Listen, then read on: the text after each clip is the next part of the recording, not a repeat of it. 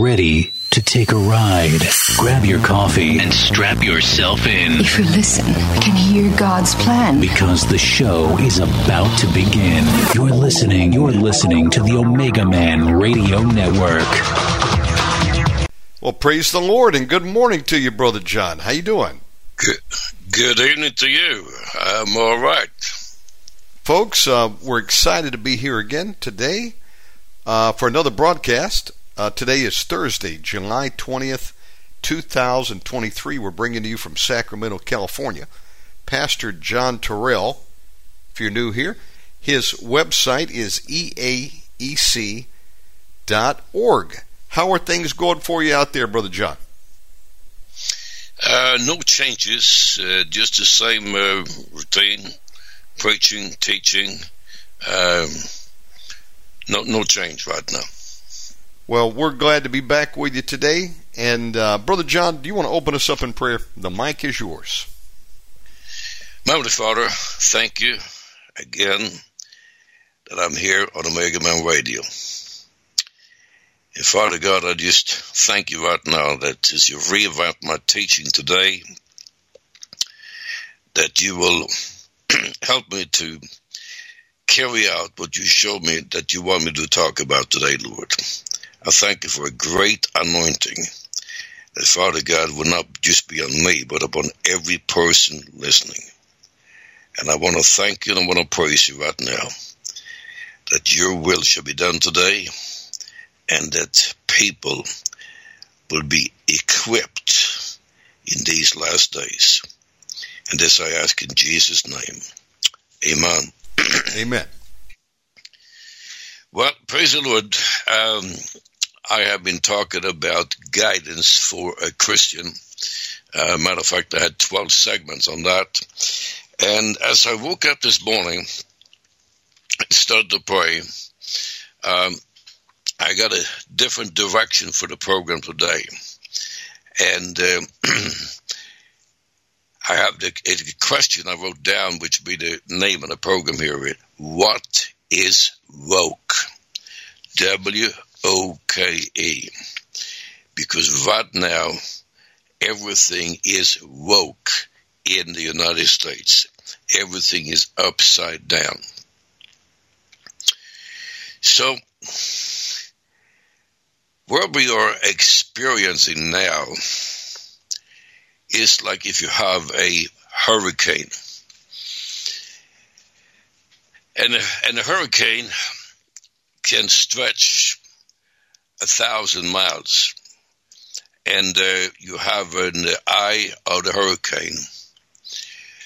And um, we've seen this particularly on Florida. They we, they talk about we've got this hurricane that developed in the Atlantic Ocean, and it, it is developing. We can see from the from satellite, we can see how big it is, and so before the hurricane comes into land, it starts with heavy winds and rain. They call that the outer banks of the hurricane. So you're not going to have the full force of a hurricane coming in right away. There's going to be a warm up. And then as the hurricane continues to press in, the winds are increasing, and eventually you have you are in the eye is over the land, and then of course you got the back of the hurricane. So have that picture in your mind, and let's talk about the Antichrist right now.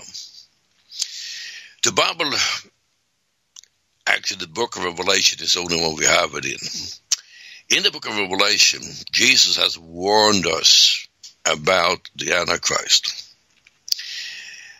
We have it in Revelation chapter 13 and 14 and 11. And what Jesus told us is this the Antichrist is going to be a ruler that is going to have a world federation. With other words, there will be no nations during the time of the Antichrist. The entire world will be under his control. And I call it a world federation. What we got to understand is this. This is not going to come up. You go to bed at night, and the next morning, the Antichrist is ruling, all the nations are gone, there's a world federation, and boom, everything has changed. It's not going to work like that. It's going to be a gradual change. And there's going to be a lot of stuff happening in the political world. A lot of nations will be knocked out. And in order for the Antichrist to be able to rule. So let's begin with where is he going to rule from? Does the Bible say where the Antichrist is going to be? What what city will he rule out? Well, to find that out, we go to Revelation chapter 11. That's Revelation, the 11th chapter. And um, this is a story of the two witnesses. And um, I'm going to pick it up here in verse, I'm going to start reading from verse number one. And there was given me a reed like unto a rod, and an angel stood saying, Rise and measure the temple of God and the altar of them that worship him. But the court which is without the temple leave out, and measure it not, for it is given unto the Gentiles. And the holy city shall they tread under foot forty and two months. And I will give power unto my two witnesses. They shall prophesy a thousand two hundred and three score days clothed in sackcloth. These are the two olive trees and the two candlesticks standing before the God of the earth. Key verse 4. These are the two olive trees and the two candlesticks standing before the God of the earth. And then we're told that if any man will hurt them, fire proceeds out of their mouth, devours their enemies, and if any man will hurt them, he must in this manner be killed. And they have power to shut heaven, and it, they reign not in the days of their prophecy. They power over water to turn them to blood, to smite the earth with all plagues, and after they will. And when they shall have finished their testimony, the beast, that's the Antichrist, the beast that is sent out of the bottomless pit shall make war against them, and shall overcome them and kill them. And their dead bodies shall lie in the street of the great city, which spiritually called Sodom and Egypt, where also our Lord was crucified. That's Jerusalem. So the Antichrist is going to rule out of Jerusalem. And the reason for that is that's the city of God, Jerusalem. That, that's a city that God selected for the nation of Israel. Uh, David is the one that took it and built it up. And Satan always wants to have what God has. And today there is a fierce battle over Jerusalem. Uh, the Muslims hate the Jews. They got a mosque on a temple ground. And um, there is tension that simply is never going to be resolved until Jesus comes back. So now, the next question that I want to ask you or ask is simple this. what nationality is the Antichrist going to be? And the answer to that is this that he's going to be Jewish because the real Messiah, Jesus Christ, his mother, Mary, was of the tribe of uh, Judah, and so was Joseph, but he was his stepfather. So, the Son of God, Jesus Christ, came to Israel. It says in John chapter 1 that he came to his own, and his own did not receive him. So the Antichrist is not going to be Polish. He's not going to be an Eskimo. He's not going to be of any other ethnic group. In order for Satan to bamboozle the world, he is trying to copy everything that God has done. So the bottom line is this. When God selected Abraham and said, I'm going to bless the nation through you, Satan said, okay, if God selected Abraham, I'm going to commit and I'm also going to work in that bloodline. Now, if you read the Old Testament, you will find out that we had uh, Esau peeled off, and uh, but we had Isaac, Jacob, and then we had the, the 12 sons of Jacob, of which the most prominent one was Joseph. And uh, they were taken to Egypt, and from Egypt, we had, after 430 years, we had Moses, uh, became the leader, and then we had Joshua, and then we had different leaders up to the time of the destruction of the two kingdoms. First, the northern kingdom went first, and the second, and the south kingdom went uh, last. And after that, Jews lived in the land, but they did not have a kingdom. They did not have a nation anymore. So, the Antichrist is going to be of Jewish. He's going to be a Jewish man. Now, do we know the theology of this?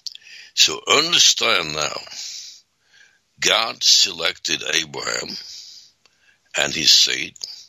Satan said, I am going to duplicate that. I'm going to simply have a counterfeit. I'm going to find people that are descendants of Abraham that would serve me not the God of Abraham, Isaac, and Jacob. So, among Jewish people, we have two separate movements. We have the real Messiah movement, and then we have a counter Messiah with a false Messiah. I came back to Christ in um, 1965 when I, after I've been backslidden for a number of years, and uh, got into the ministry in 1967 and so on. Um, got a seminary degree, Master of Theology, but in the seminary we were never told. We learned we learned about Israel from the Genesis 1 up to the time of, of Jesus. And after that, we had no more teaching. So I did not know what happened to the Jewish people after Jesus had been resurrected and went to heaven and the church was started. Matter of fact, um, I was very ignorant. So, down the road, God began to open up things for me. And I learned that the Jews have they have many different books, but there are three main teachings among the Jewish people.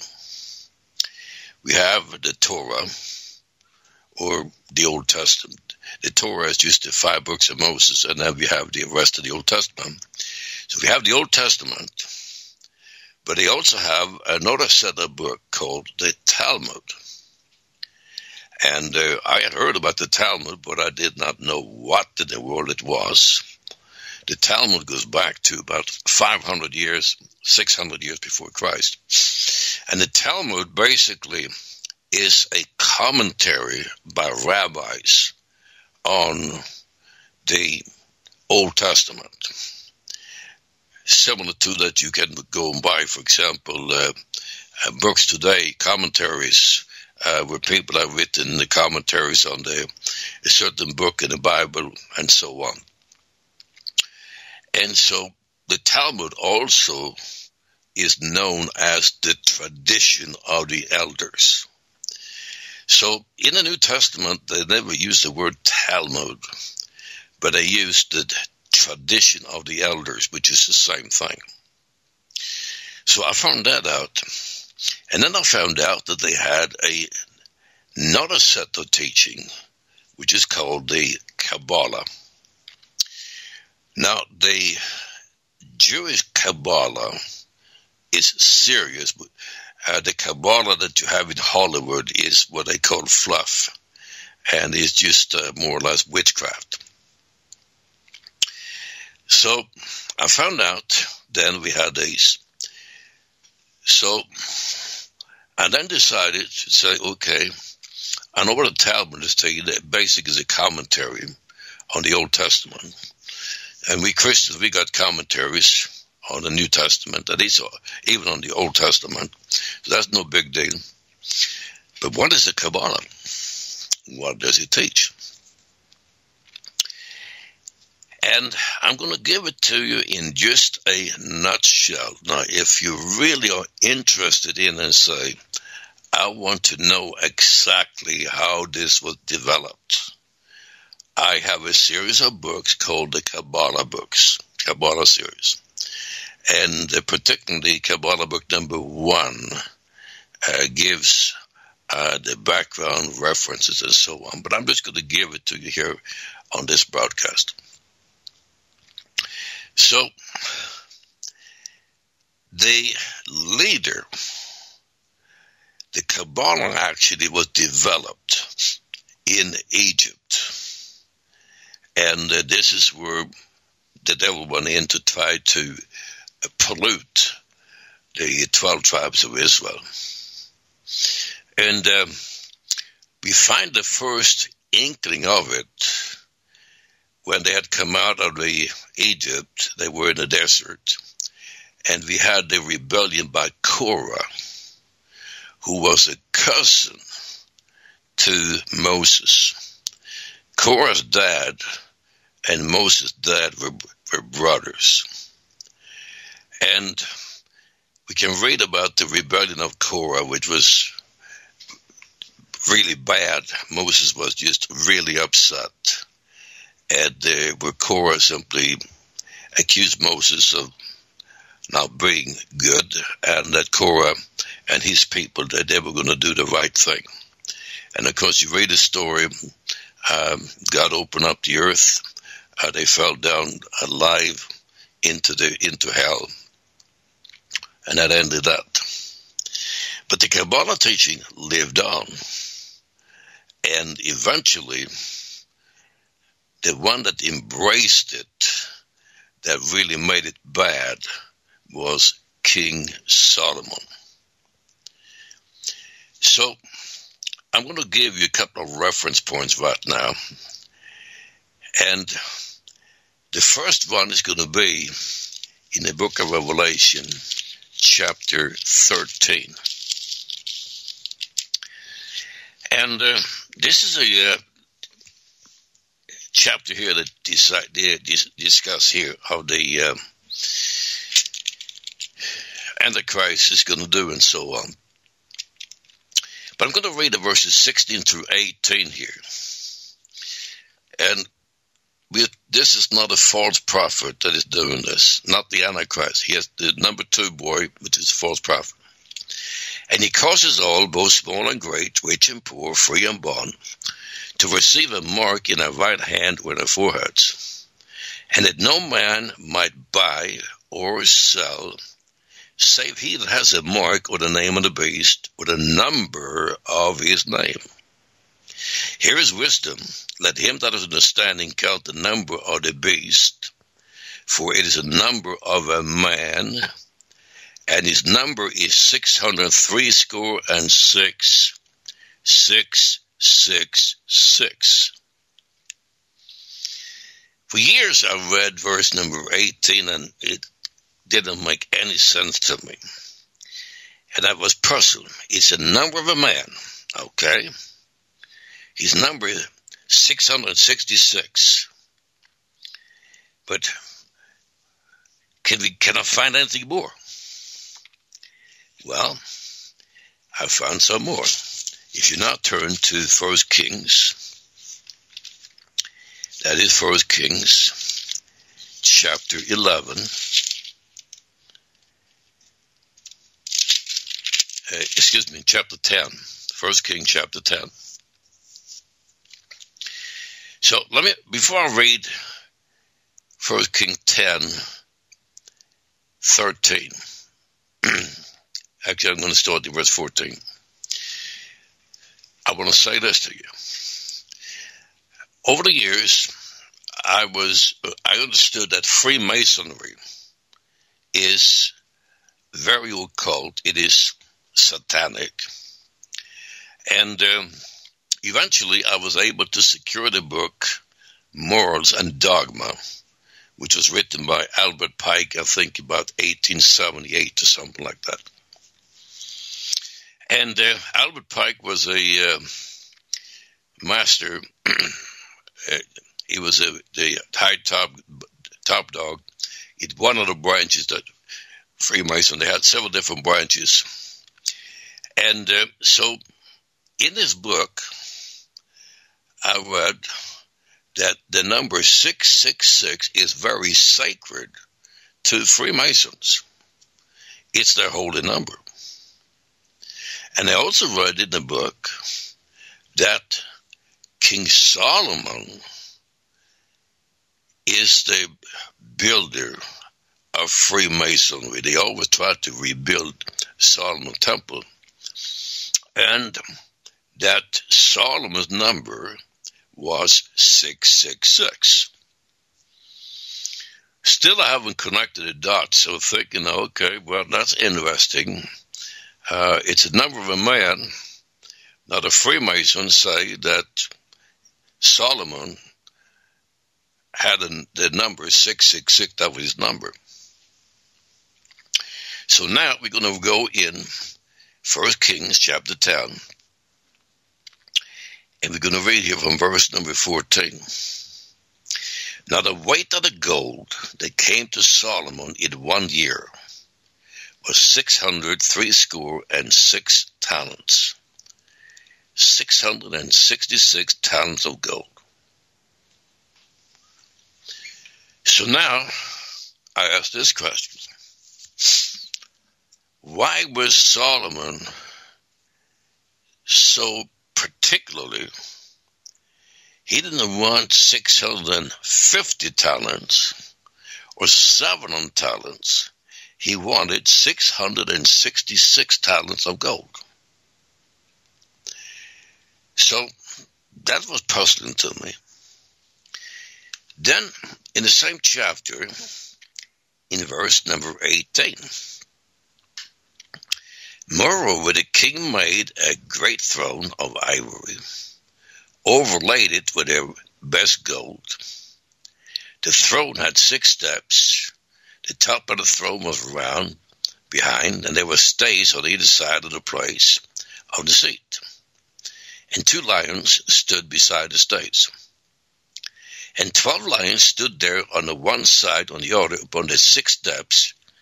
There was not the like made in any kingdom.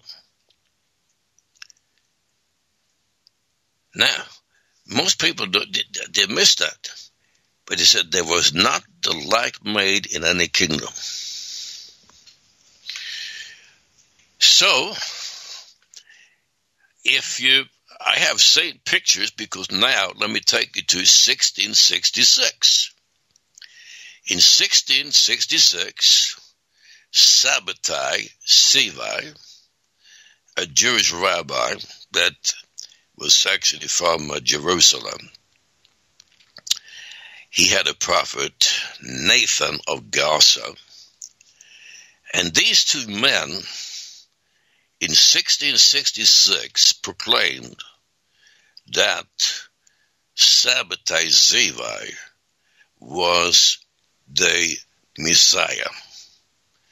Remember now, the Jews have rejected Jesus as the Messiah. They're still waiting for their Messiah.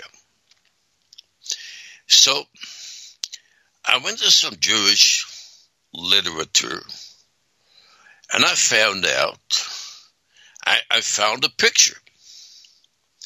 And this picture was Sabbatai Sevi sitting on a throne. And he had six lions on one side, six lions on the other, and six steps leading up to his throne. 666. Now, it clicked for me and I realized that King Solomon was the one that, as he deviated from God, and we know that it's, it, it says here in uh, chapter 11, he loved many wives and he began to worship at different altars. He did child sacrifices, so on. Uh, Solomon completely got derailed as he got older. And I realize now that his Kabbalistic number was 666. And looking at the Jewish literature, looking at the Freemasons literature, I came to realize that Solomon was the one that put the final touch on the Kabbalah. And he is the father of, of, what is the Kabbalistic system today. He started earlier, but he's the one that really he used all his wisdom to put together this system, which is a diabolic system. So, what does the Kabbalah teach? And again, I'm just going to uh, give you reference to that. Uh, if you're interested in it, uh, go to our website, eaec.org, and uh, look up the Kabbalah books. And uh, in Kabbalah book number one, I think we charge about 10 bucks for it. Uh, I have all this laid out with all the references, so on. But here is what King Solomon enhanced and taught. He simply said this When God did the creation, he got confused. And a part of him fell into the bottomless abyss, which is underneath the earth. And there it took the form of a serpent. And uh, they called it the Holy Serpent. So, according to the Kabbalistic teaching, the serpent is the real Messiah. He is the Messiah. And now he is stuck in the bottomless pit. So there was a huge discussion among the Kabbalists. This goes back to King Solomon. And they said, now how do we how do we get the serpent out of the abyss?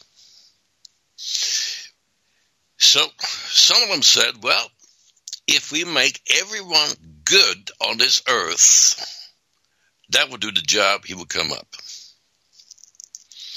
Other rabbis simply said this that's very hard.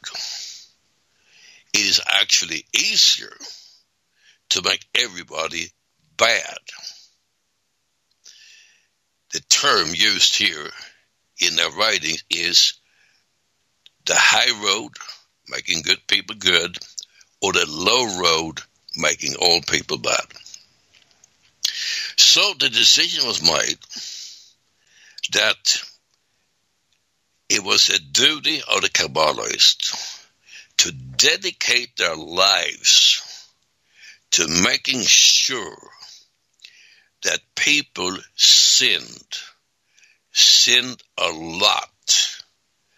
And once they could get everybody to sin greatly, if they can get the whole world into getting sin greatly, and there are no more righteous people left, then the serpent would come up. Do we have this in the Bible? Yes, we do have it in the Bible. Let's turn to the prophet Isaiah right now. That's the prophet Isaiah. And we're going to pick it up in chapter 5. That's Isaiah chapter 5. And let me get to Isaiah. I'm doing good. Isaiah chapter 5. And I'm going to start in verse number 18. Woe unto them that draw iniquity with cords of vanity, and sin, as it were, with a cart rope. That say, Let him make speed and hasten his work, that we may see it. Let the counsel of the Holy One of Israel draw nigh and come, that we may know it. Woe unto them that call evil good and good evil, that put darkness for light and light for darkness, that put bitter for sweet and sweet for bitter. Look at verse number 20. That put darkness for light and light for darkness. Wokeness, W O K E ness that we see today in America, embraced particularly by the Democratic Party and the leftist, by the old leftist, progressive leftist, so to say, they are simply calling good evil and evil good. Everything that stands for God is bad. And you can see this upon homosexual explosion, the transgender explosion, um, and now we got. Uh, you don't know if you're a man or a woman. You got to use the right pronouns, and we got binary people. We got this or that, and so on. If you don't know about the Jewish Kabbalah, this does not make sense, what's happening today. But if you know about the Jewish Kabbalah, it makes sense because what the people that are in leadership behind us, they are simply destroying every fabric of morality. And everything is going into sin. Uh, you see it on Disney. You see it on a number of other corporations. And the reason the corporations are doing this is that the corporate leadership, they are Kabbalists. And they are using their money and their corporations to put their agenda in. Well, Let's move on now in Isaiah here, and let's turn to chapter 15. So I read these verses for years. And I simply can tell you this: I didn't understand them. I I said, "Why, why did, why in the world did, uh, Jesus, did Isaiah write this? It did not make sense to me." So let's go to the 28th chapter of Isaiah right now. It's Isaiah chapter 28. And we're going to pick it up here in verse 14. Wherefore, hear you the word of the Lord, you scornful men that rule this people which is in Jerusalem. Who was it that demanded the crucifixion of Jesus?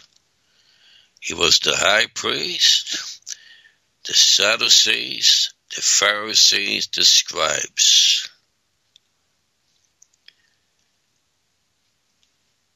In verse 15, because you have said, We have made a covenant with death, and with hell are we at agreement.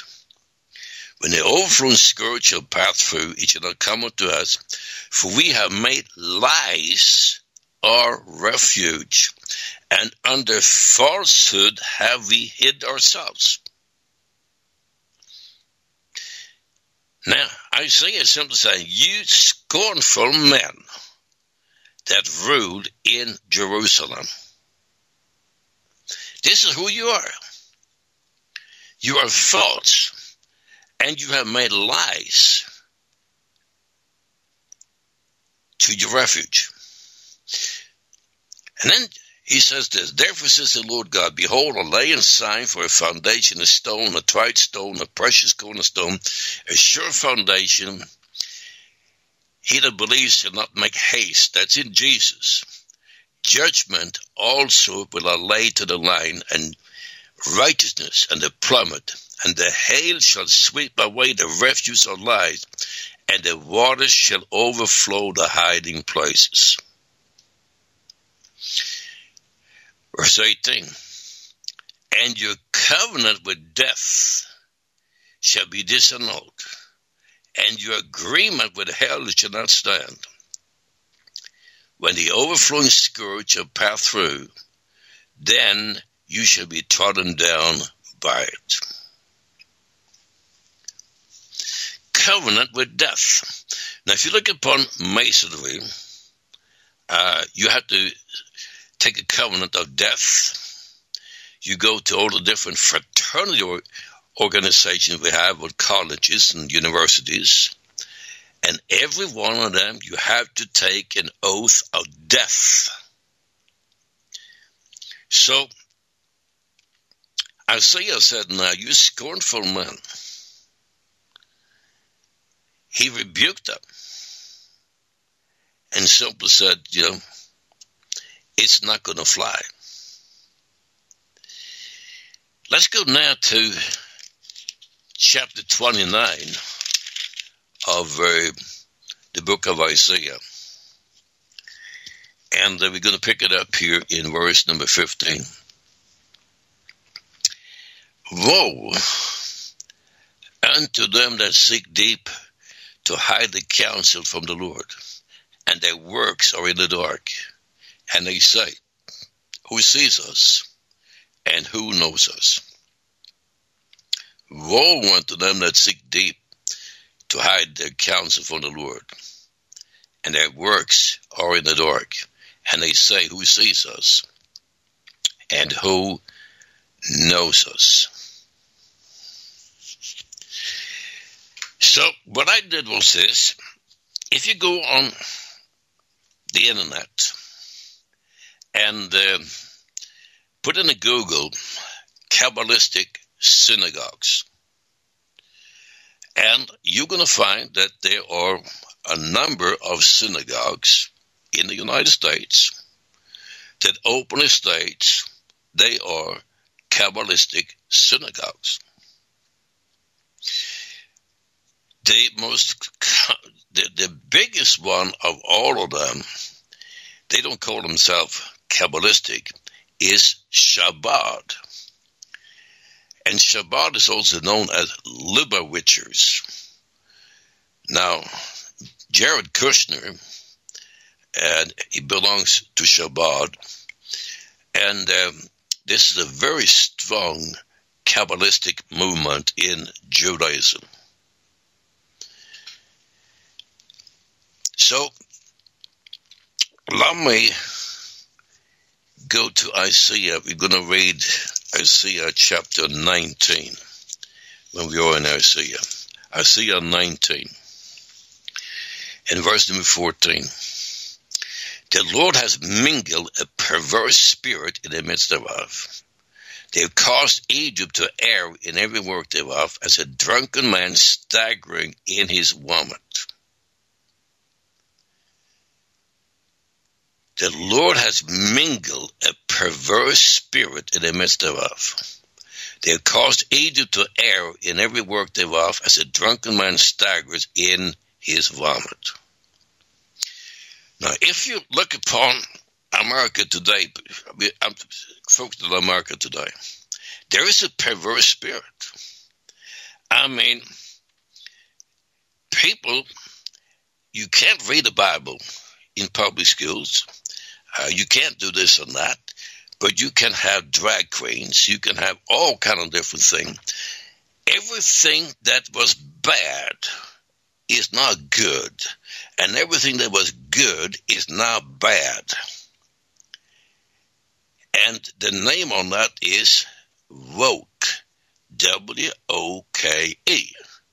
I would like to say, instead of using the word woke, I would say Kabbalistic, because that's what it is. I want to turn now to the prophet Jeremiah. Uh, Jeremiah and we're going to go up to chapter 7. Uh, Jeremiah chapter 7. And uh, we're going to read verses 3 here. Um,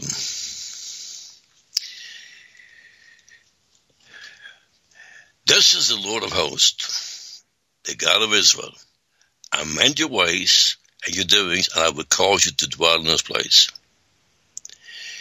Trust you not in lying words. Say the temple of the Lord, the temple of the Lord, the temple of the Lord of. For if you thoroughly amend your ways and your doings, if you thoroughly execute judgment between a man and his neighbor, if you oppress not the stranger, fatherless, the widow, and shed not innocent blood in his place, neither walk after the gods you hurt, then will I cause you to dwell in this place in the land that I gave to your fathers forever and ever.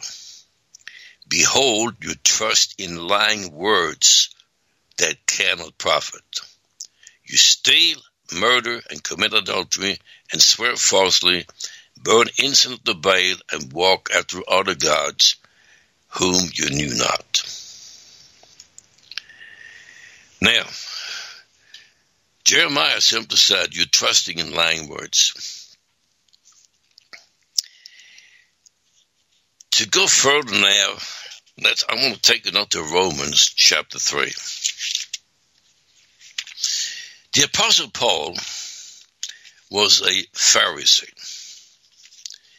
and uh, he was an enemy of the cross.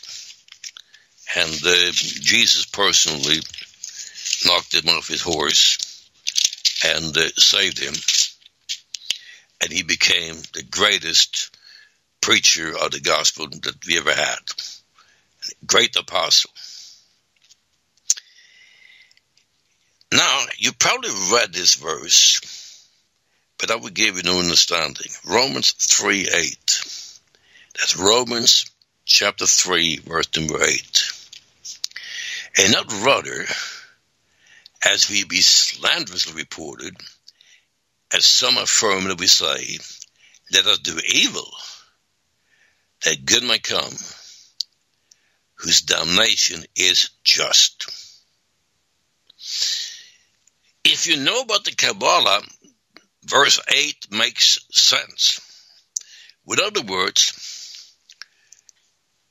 Paul was slandered and say, you are a Kabbalist. you do evil so that good may come. In other words, he was accused of that. And he simply said, this was slandered. Despite that I had a master's degree of theology, I never did understand verse number 8 in Romans chapter 3. No one at the seminar, no professor ever explained that. Because we were held ignorant of the Kabbalah. I did not even know what it was. But the Kabbalah is the religion of the Antichrist. So let me take you back now to the book of Revelation. And we're going to go in to chapter 13. That's Revelation chapter 13.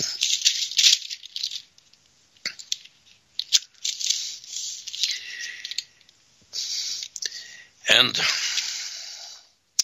I'm going to read from verse number 11. And I beheld another beast coming up out of the earth. He had two horns like a lamb, and he spake as a dragon. He spoke like the devil. And he exercises all the power of the first beast before him. And he causeth the earth and them which dwell therein to worship the first beast, whose deadly wound was healed. And he does great wonders, that he make fire come down from heaven on the earth in the sight of men. And deceives when they dwell on the earth by the means of those miracles which he had power to do in the sight of the beast saying to them that dwell on the earth that they should make an image to the beast which had a wound by a sword and did live. And he had power to give life unto the image of the beast, and the image of the beast should both speak and cause that as many as would not worship the image of the beast should be killed. And he causes all, both small and great, rich and poor, free and bond, to receive a mark in their right hand and their foreheads and that no man might buy or sell save it at the mark of the name of the beast or the number of his name. Here is wisdom. Let him that has understanding count the number of the beast, which is the number of a man, and his number is six hundred three score and six. Six six six, the Kabbalistic system. In the future, it might be 10 years from now, it might be one year from now. There's going to come a man on the scene in the world. He's not going to be an older person. He's going to be probably 35, between 35 and 50 years old. Charismatic, powerful, a great politician. And there's going to be some catastrophic events on the earth. And they're going to simply say this. There are so much catastrophic events happening now on the earth that no nation can solve this. It has to be all nations we have to have a world government. We got to have a world federation. We got to have a man that is anointed that can lead us out of this horrible situation. And this man, handsome, charismatic, would be a politician of some type he might be a businessman, a very prospering businessman that has done um, a prototype of that would be Elon Musk. Uh, Elon Musk is a is a he's a very I would call it more intelligent. He's a genius. He's running a car factory. He's running a space industry. Uh, they are, they are simply using his spaceships or rockets to, put satellites up and also put people up on the uh, in the International Space Station. Uh, he got he bought t- Twitter. That guy is, is a workaholic. I mean, he, he's he's running several things and he's been successful. I'm not saying Elon Musk is the Antichrist. I'm saying he's a prototype. So this particular person would come up and simply say, I have a solution. We're going to have peace on earth. We're going to end all wars. No more wars. We're not going to have any more poverty. Everybody is going to have food. Everybody's going to have shelter. Everybody's going to have a good time. I know exactly how to get there. And he would have a charisma that would simply bamboozle most people. And if you really want to know how in the world can 50% of the American people, how did they be able to vote for Joe Biden, a bumbling idiot that has dementia, did a campaign, hiding in his basement, and he beat Trump. And now they want to run Joe Biden again. That doesn't even know what day it is. He falls around, he just falls over all the time. What in the world happened to 50% of the American people? Don't they see that? No, they don't. They are demon possessed because the Democratic Party have been taken over by the Kabbalistic system and they are calling good evil and evil good. Now you know what woke is. It's a Kabbalah. It's the Antichrist. It's turning everything upside down. Most pastors have no clue. They never knew what kind of books the Jewish people had. Uh, you go and ask your average pastor, do you know what the Kabbalah is? He said, no. Do you know what the Talmud is? No. they don't know. And the Jewish people gave us Jesus. But the Jewish people is also going to give us the Antichrist. They are a blessing, they are a curse. They are sweet and they are bitter. And that is what's behind wokeness. Now, I took the time to talk about this. I tried to talk slow, methodically, take it through the Bible. I'm not, I don't want to get excited. I just want to simply say, here are the facts. So do something. Check it out. Don't say what John 12 said, it must be true. No, check it out. And you will find out that what you find will verify what I told you. To get a good start, get my little book, the Kabbalah book number one, which the, which has the uh, background to the Kabbalah, and also we have Sabbatai Sevi, the first Jewish Messiah, 1666. Uh, he was not the first Jewish Messiah, but he was one of them, but he was, was more prominent. So get that book, read it. I got the reference in there. Then start doing research, and you will find out.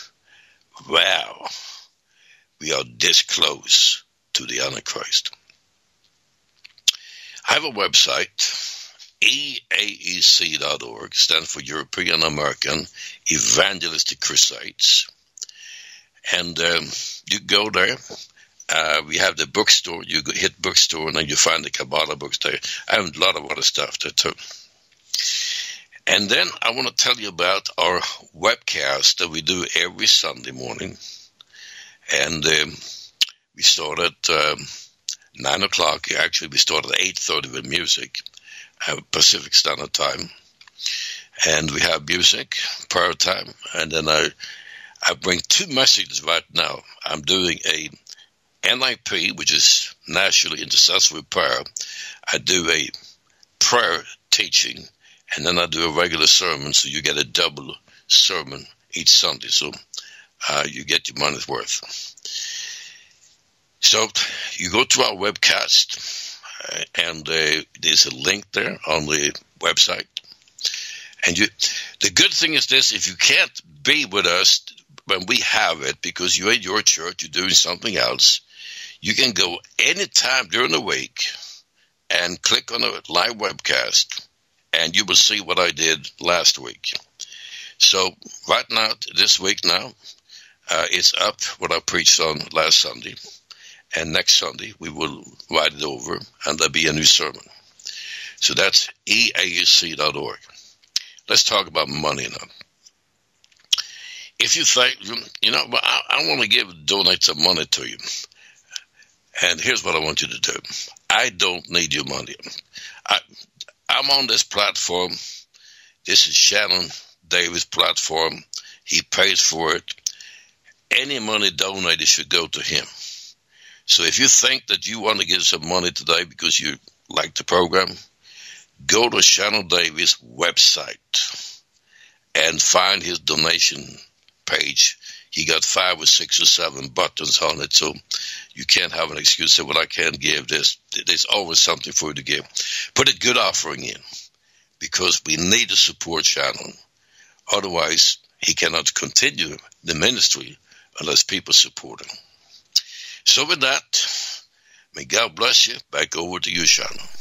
Brother John, thank you for putting that plug in for us over here. We do appreciate uh, those that support these programs. God bless you. And uh, what a great uh, message tonight. What is woke? I tell you, Brother John, truly, demons have woken up in these people. They've taken over much of America. And, uh, you know, the answer to this, to this transgenderism, this wokeness, is preach the gospel of Jesus Christ, begin to cast out these sodomite demons. Brother John, um, make a short comment.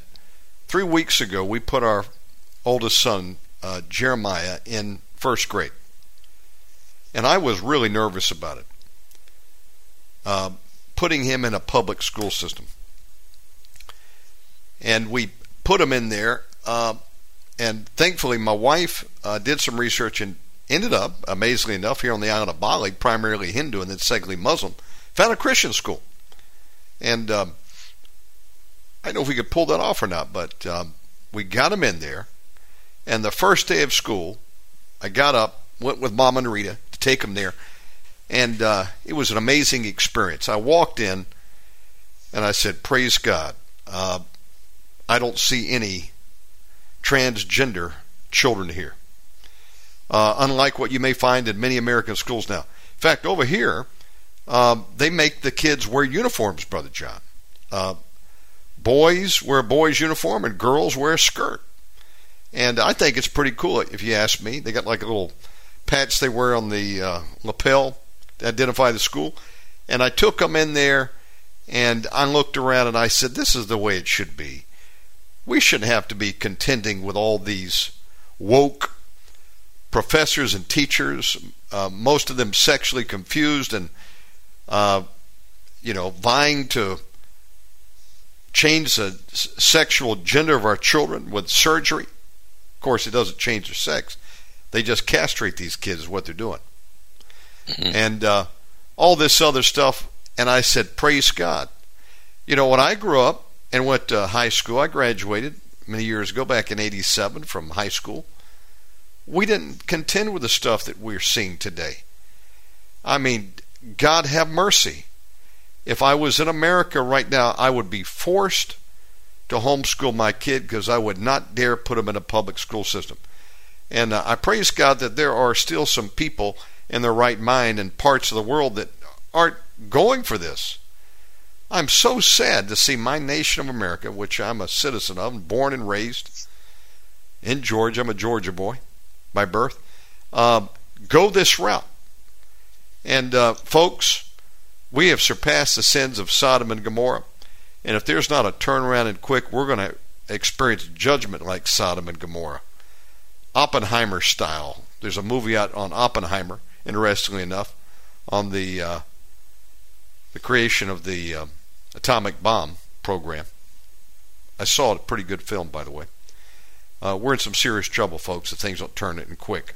The demons have infiltrated our country, our schools, our churches. Uh, you name it, they went woke all right. What is woke? Title of today's program.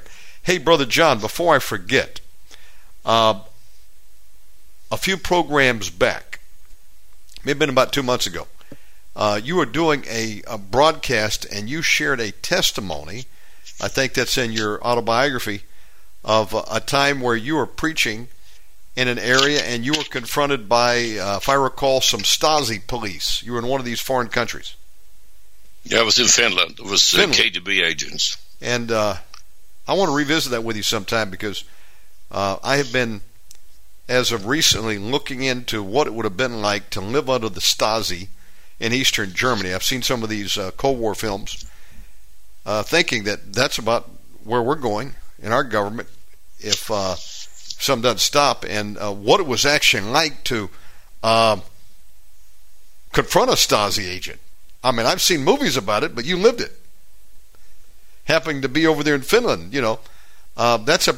I know you had some amazing experiences, and those guys were pretty brutal. Uh, yes. especially if they captured you and interrogated you, you might not leave there alive.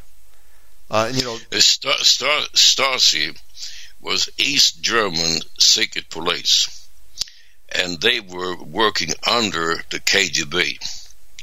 The KGB was the Soviet Union secret police. Now they call it FSB. And those so, uh, those were the guys that basically kept dossiers on every citizen over there. For example, in Eastern Bloc Germany, right? Yes. And I didn't realize they had uh, gotten to place like Finland, but I guess they were uh, in many of those countries, and um, they're like the uh, the equivalent of like the KGB or the Gestapo during World War II, right? Yes. And uh, we we seem to be moving in that direction, brother John, in America. In addition to the sodomite demons and, and transgenderism and transhumanism, uh, we've got a police state that is forming and that um, you know reads just like the book 1984. Uh, is this stuff going to be stopped, brother John, or are we going to have to contend with modern day Stasi police before it's over with? Well, everything depends upon if if there is a revival and God begins to, to, to change things around. But most churches, uh, you know, they are. Uh, they are oblivious to what's going on. They they they don't know what's going on. They try to run their regular programs. Um, seeker friendly churches, music, coffee shops, donuts, and so on, and they they are not addressing the the issue. So uh, it will be like you know you have a plague, and uh, everybody talk about everything except the plague. And one more comment. Uh, you know, you were mentioning the last election. Uh, I mean, it's laughable that there are still people that believe we had a fair and honest election, and Biden got 20 million more votes than Obama did. You got to be kidding me, folks! Come on. I mean, um, uh, our voting system is a sham. I would that we would go back to paper votes, then we might have an honest vote again, unlike the Diebold and then uh, Dominion and these other systems that have controlled the elections, and you know where there's uh, software, anybody can hack. Um, if I say any more, they may try to sue me like they're doing Fox News for a billion dollars. But uh, you understand where I'm going with this. I don't believe it was honest at all, and uh, it is a sham. And just uh, assuming, let's say that God intervened and we were able to have a, a fair election uh, next year. Uh, what's your thoughts on um, JFK Jr. Uh, running? Um, you know, he seems to know what time it is on a lot of areas. Uh, what do you think about him, Trump, DeSantis? Uh, you got any favorite from those guys? I would say I, I would say this that uh, Kennedy uh, has a democratic uh, background and thinking. Um, he has certain good economic ideas and so on, and he understands conspiracy. Yes, but he is he's not a Christian. He does not have Christian values, and that's so sad. you can have. Go ahead. So that that's my take on it. Um, uh, Trump, when he was in the White House, um, he had uh, he had a group of people there that had prayer meeting every day, and uh, yes, so uh, they all got kicked out. You know when Biden took over. Uh, DeSantis uh, is not the man for this. It, it's it's premature. I believe that uh, down the road he'd be a good man, but right now he's. Uh, it takes it takes yes. someone that really knows how to fight to, to clear up Washington D.C. Absolutely, and I, I, think you hit that right on the head, perfect bullseye. Uh, I think uh, DeSantis could also be compromised. It's said that uh, you know what he may be in bed with um, uh, the Bush family. Uh, that remains to be seen, but I mean, I do like what he's done as a governor there, but I don't think he's mature enough to be president. And uh, you know, I I think uh, it's going to be an interesting thing where RFK Jr. running against Biden. Uh, if there's manipulation, then you know he doesn't stand a chance. But uh, I was uh, I had a kind of a theory, which is this: uh, he should run against Biden on the Democratic t- ticket, and he's probably going to lose. but then he switches over and um, when he loses the Democratic primary, uh, Trump puts him in there as his VP. Now, Trump, RFK Jr., and then promised DeSantis a cabinet position. Uh, now, that could be a winning combination. Um, of course, Trump is pro vax, which um, is a real bummer, whereas RFK Jr. knows all about the vax, so maybe they could balance each other out. And uh, we don't see into this insanity again. It's going to be interesting. Uh, I voted for Trump twice even living over here. I managed to get my vote in twice. I won't be able to vote again unless I get mm-hmm. a driver's license in America again. But um, I don't know. Will we make it to the next election, or will we see World War III first and a nuke go off? It's going to be interesting, Brother John. Yes. uh, my friend, uh, before we close, if someone wants to contact you, uh, support your ministry, and also tune into your broadcast, where do they go to get that information? All support goes to Shannon Davis. But if they want to contact us, um, uh, go to our website, eaec.org, European American Event Crusades, and uh, you find there uh, you can either call us or you can email us. There's all contact information there. My friend, close us in prayer, and thank you for coming on today. I'll have this up in a few minutes in the archive. Heavenly Father, I want to thank and praise you right now for you made this program. And Father God, we are facing an enormous mountain ahead of us of evil. And with ourselves, we cannot remove that evil. And I pray, Father God, that the few things I shared today will take root in people and they will start praying, seeking the Lord, and simply asking for mercy. Help us, Lord. In Jesus' name, amen. Amen. Love and appreciate you, brother. I mean that, and we'll see you next week. God bless you. Love you too. That was Pastor John Torell. Welcome aboard, everybody. Uh, Luda Bondar in the chat room said, uh, Hey Shannon, how are you and your family? Can you give us an update? Uh, did you move? I'll give you that update. Uh, we have not moved yet. Uh, we would like to, but uh, we have not found the right place to move to. Um, whether that be here on the island or whether it be off the island. Uh, we got that to resolve too. I put it in the Lord's hands, of course. You know, we're like anyone should be servants of the Lord Jesus. We um, we serve at His pleasure.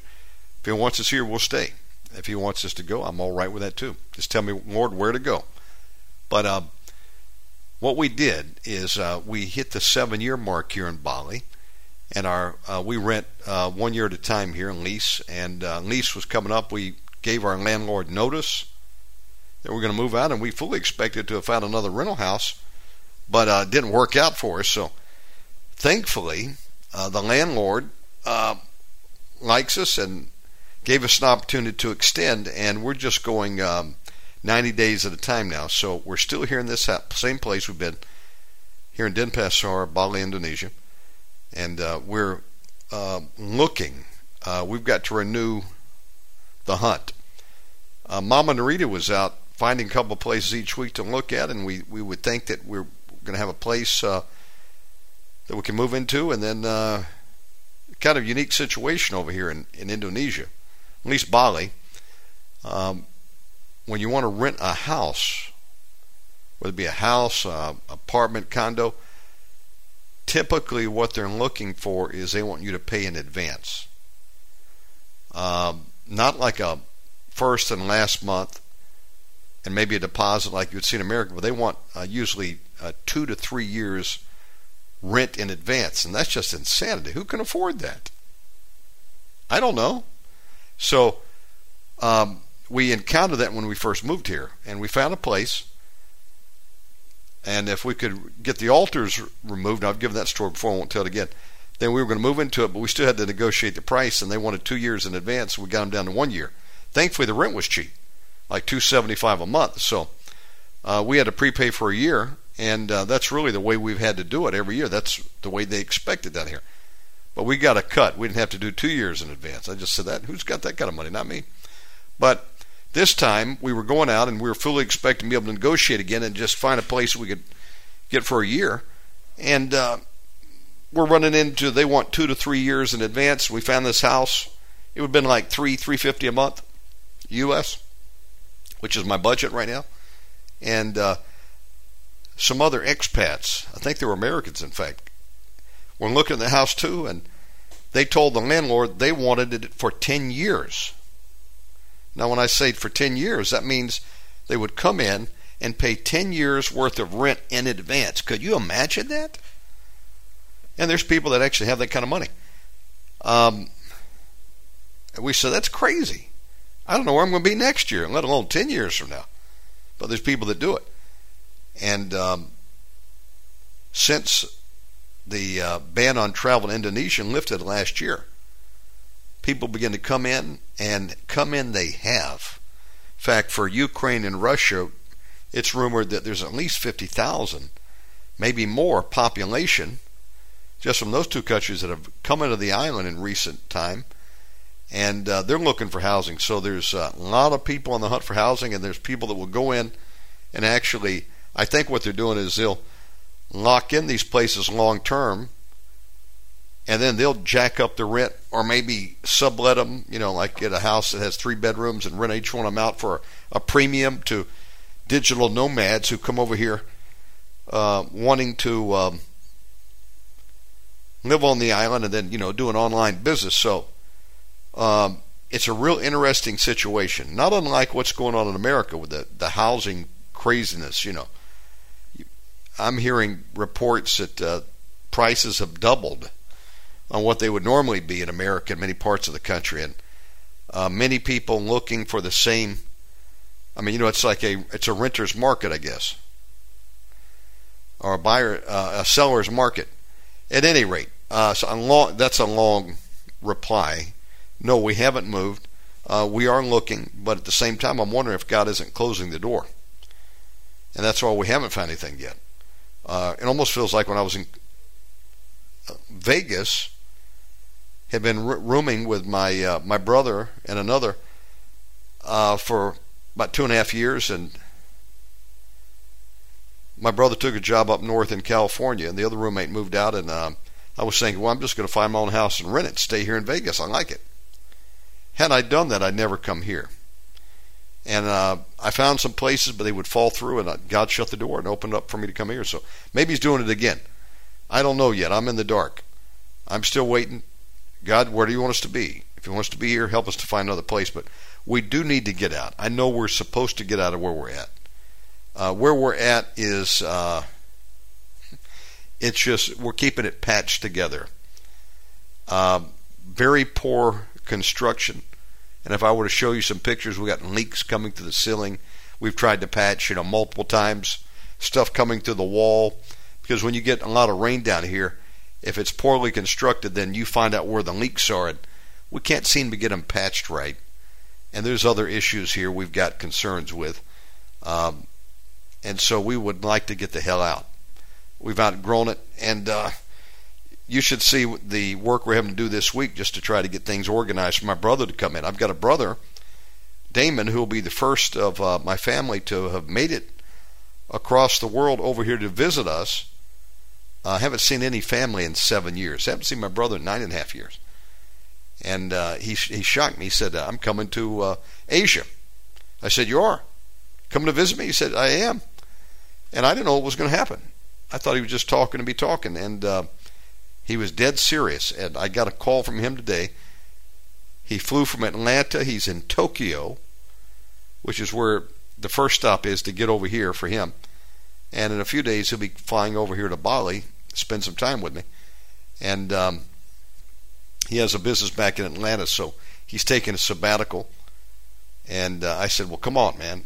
You, I got to introduce you to your uh, nephews and nieces and my wife you never met except on FaceTime." And so uh, we've got a three-bedroom house here that we rent. Um, we all sleep downstairs on the main level in the one bedroom, and I usually sleep in the living room on a pull-out mattress uh, because the family's grown from just us two to five now, and those babies are getting long-legged and they just you know they just take over the bed. So I usually move out in the living room. I bought a mattress. I just put it up against the wall during the day, and then I flip it out on the ground, and uh, it's nice and cool there, and I can stretch out. Um, and then I have upstairs. We have it's a two level. We, I got one of the rooms is an office. Another room was a junk room. If you had seen the house that we've got, it's so crowded we look like if there was a reality series called The Hoarders. Um, that's what it looks like, uh, or Sanford and Son. Mama Narita doesn't throw anything away. Uh, she'll get angry if I try to, so I have to sometimes sneak things out of the house. That I said we don't need this, or give it away. But you know, over seven years, you accumulate some things, is what I'm saying. And uh, boy, we have we we hardly have any room to walk in here. So, past couple days, it's been it's time to sort this thing out, get it cleaned up. I got to put my brother up somewhere. So, um, I switched my office and moved into a small room, and I've got him in the bigger of the two rooms, and got a bed in there and getting it cleaned up. And uh, we have a storage unit outside, so I went out and bought some bins and uh, basically I'm trying to get things sorted. And thankfully now, Mom is uh, Mama Narita is open to letting some things go, and so you know, like yet two sets of dishes we're giving one away, for example. You know, some extra things we don't need, get rid of it.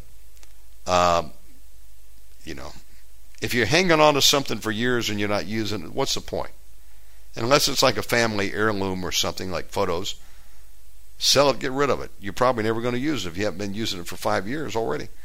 Just uh, taking up space. So, at any rate, we're uh, we're trying to clean up the house and get it presentable.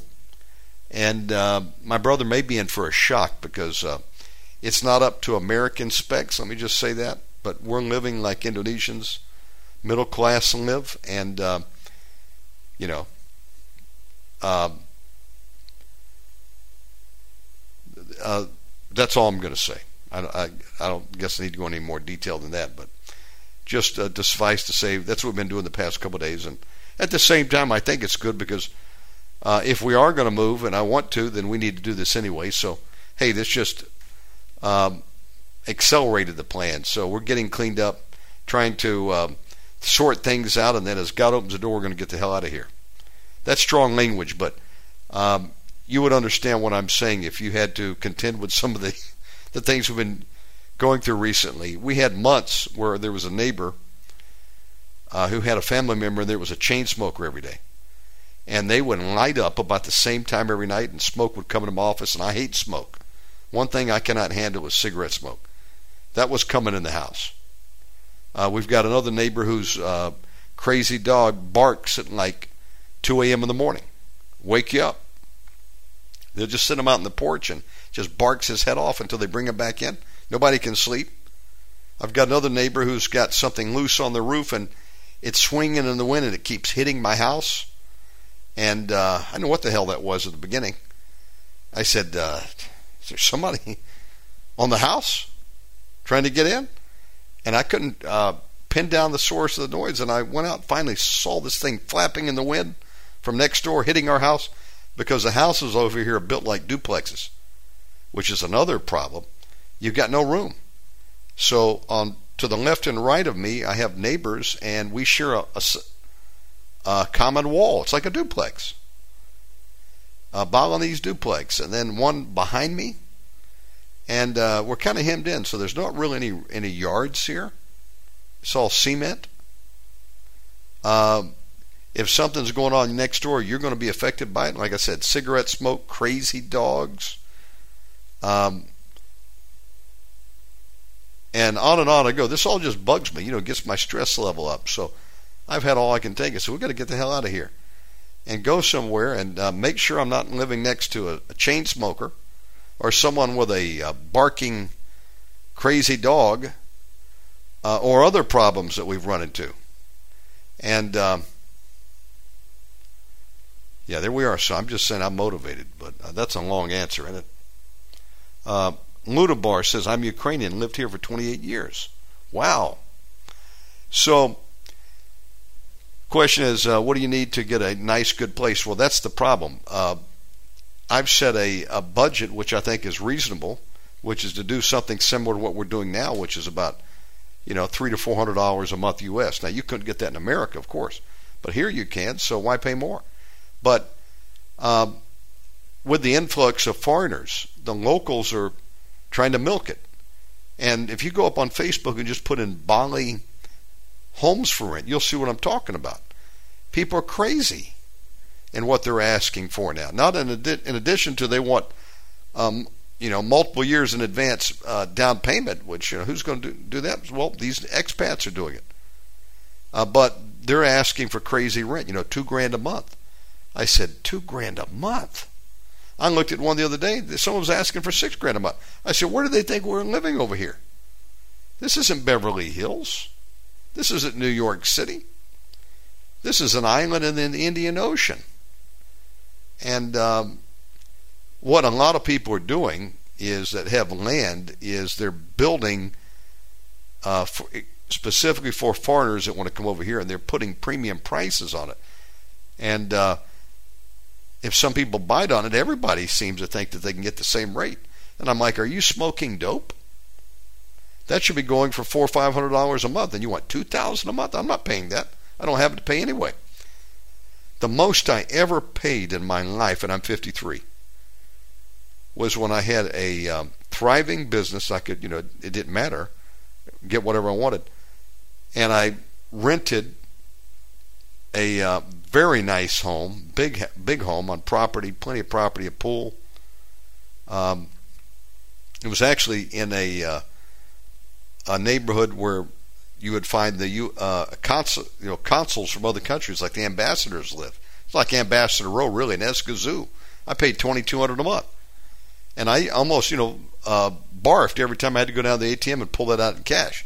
I'm thinking, man, I think this will be the first and last time I ever do this again. Twenty two hundred a month. Well, you know, people might be laughing now. That's what you could be paying for a house right now, uh, anywhere America. Uh, Georgia, again, where my family is, told me things went double there, and I'm thinking uh, that's commonplace in America. Well, it's went crazy over here. It can be two grand, three grand. I saw one for six grand. I said, who's paying that? And if they're paying it, they're nuts. Well, some people are doing it apparently. So now everybody wants that. Um, so yeah, we're not doing that, um, and uh, so it makes it more challenging to get you know what we're what we've been used to paying uh, over here. So there we are, and it may be time to move. I mean, I'm not in a love relationship with this island uh, that I can't pick up and go somewhere. In fact, I'm I'm ready for a change. To tell you the truth, but we were not able to make a move because of the um, the vaccine mandates uh, that were in place in many countries. And you know, many places uh, require special visas to get in and stay. Uh, so things have, thankfully, though, in the last month and a half here in Bali, uh, changed, and uh, now you don't need a vaccine to come or go, which is which is important, and um, we got all of our paperwork in order, so we could move. If God opened the door for us to go, and and we're just waiting on the Lord to see what He wants us to do. We had thought, uh, you know, we may uh, apply for a visa to get Narita back to America, but even if I uh, pull the trigger on that, it'll take six to nine months to get an answer if it's approved. And then, you know, then I've got to come back and uh, deal with these woke schools for our kids. I'm not looking forward to trying to sort that out right now. I'm thankful that we found a Christian school and uh, our boys safe over there going to school. Let alone, you know, deal with the um, runaway um, rental pricing and shortage of properties back in America. So uh, I don't know. We're just waiting to see uh, what God has for us next and uh, looking to see if there's better options. So there we are. I don't know. We may be in the best place that we could be right now based on what I'm trying to, to do, which is keep my budget uh, down and uh, under control. Well, um, but but but things are uh, things are definitely um, in a good place for a move uh, wherever that whatever that looks like when God reveals it to me. And thankfully, we can we can extend again another three months as we need to. Uh, buy us a little bit more time here to figure this thing out. So there we are. But then in the midst of all this, uh, my brother's coming into town, so it'll be the first um, family member who has uh, journeyed, and he flew all the way from Atlanta Long flight. Had to go to L.A. Then from L.A. Uh, fly. I guess it was about 11, 12 hours over to Japan. Landed there, and now he's got to find a flight from there, probably with a stop in Philippines, to Bali. So it's about seven hours, 50 minutes one way. If you were just to fly from Tokyo non-stop, so still quite a, a bit of traveling he's got to do, but. Uh, right now he's just trying to get caught up from the jet lag. And then uh, I said, take your time, and uh, he'll be coming in here in a few days, and uh, he'll probably spend a couple of weeks here with me, and then uh, he may go on and he wants to uh, visit a couple other locations for business, and uh, we'll see what he does. And I said, you know, you have a tribe here, so maybe maybe you want to stay here in Bali and he's been asking me uh, what the options are for housing. So I, I'm going to point him over to Facebook where you can get some real time pricing, and uh, it's nuts right now. Um, before we close out here today, we are still uh, uploading daily all the live programs to our main channel. You can find that on my website, omegaman.podbean.com. And then don't forget we have a second channel called the Reloaded, Omega, the Omega Man Reloaded channel. And um, I didn't put any um, audios up there in the last uh, 24 hours, but I will get caught up and put some more up there. But I did just put a recent batch of five new ones.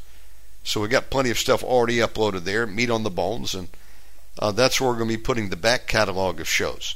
If you're not familiar with that, uh, you might want to uh, check out my website again and go down to where you see the, re- the reloaded and subscribe to that podcast. It's free on Podbean. And then anytime we upload to either the uh, Mega Man main channel or the Reloaded channel, you'll get a, a, notification in your app. And then you can, you know, play or download it as you'd like to do that. Uh, that's all I got to say. I uh, want to thank all of you for tuning in over here. And uh, let's see, another question. Did I get a hold of Bishop Canco?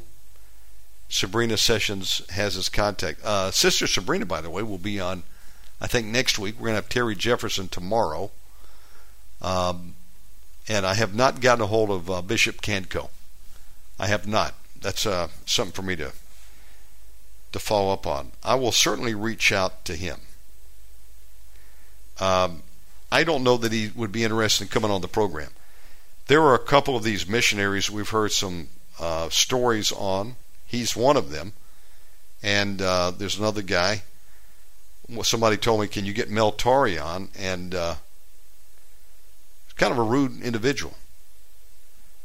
Um, I got the phone number. I texted him, and uh, he said, "Who are you? Where'd you get my number?" And I said, "Some friends, common friends of both of us, gave me your number, and I'm with Omega Man Radio. Would you like to do a come on and give your testimony? We'll promote his uh, ministry." Never even responded to me.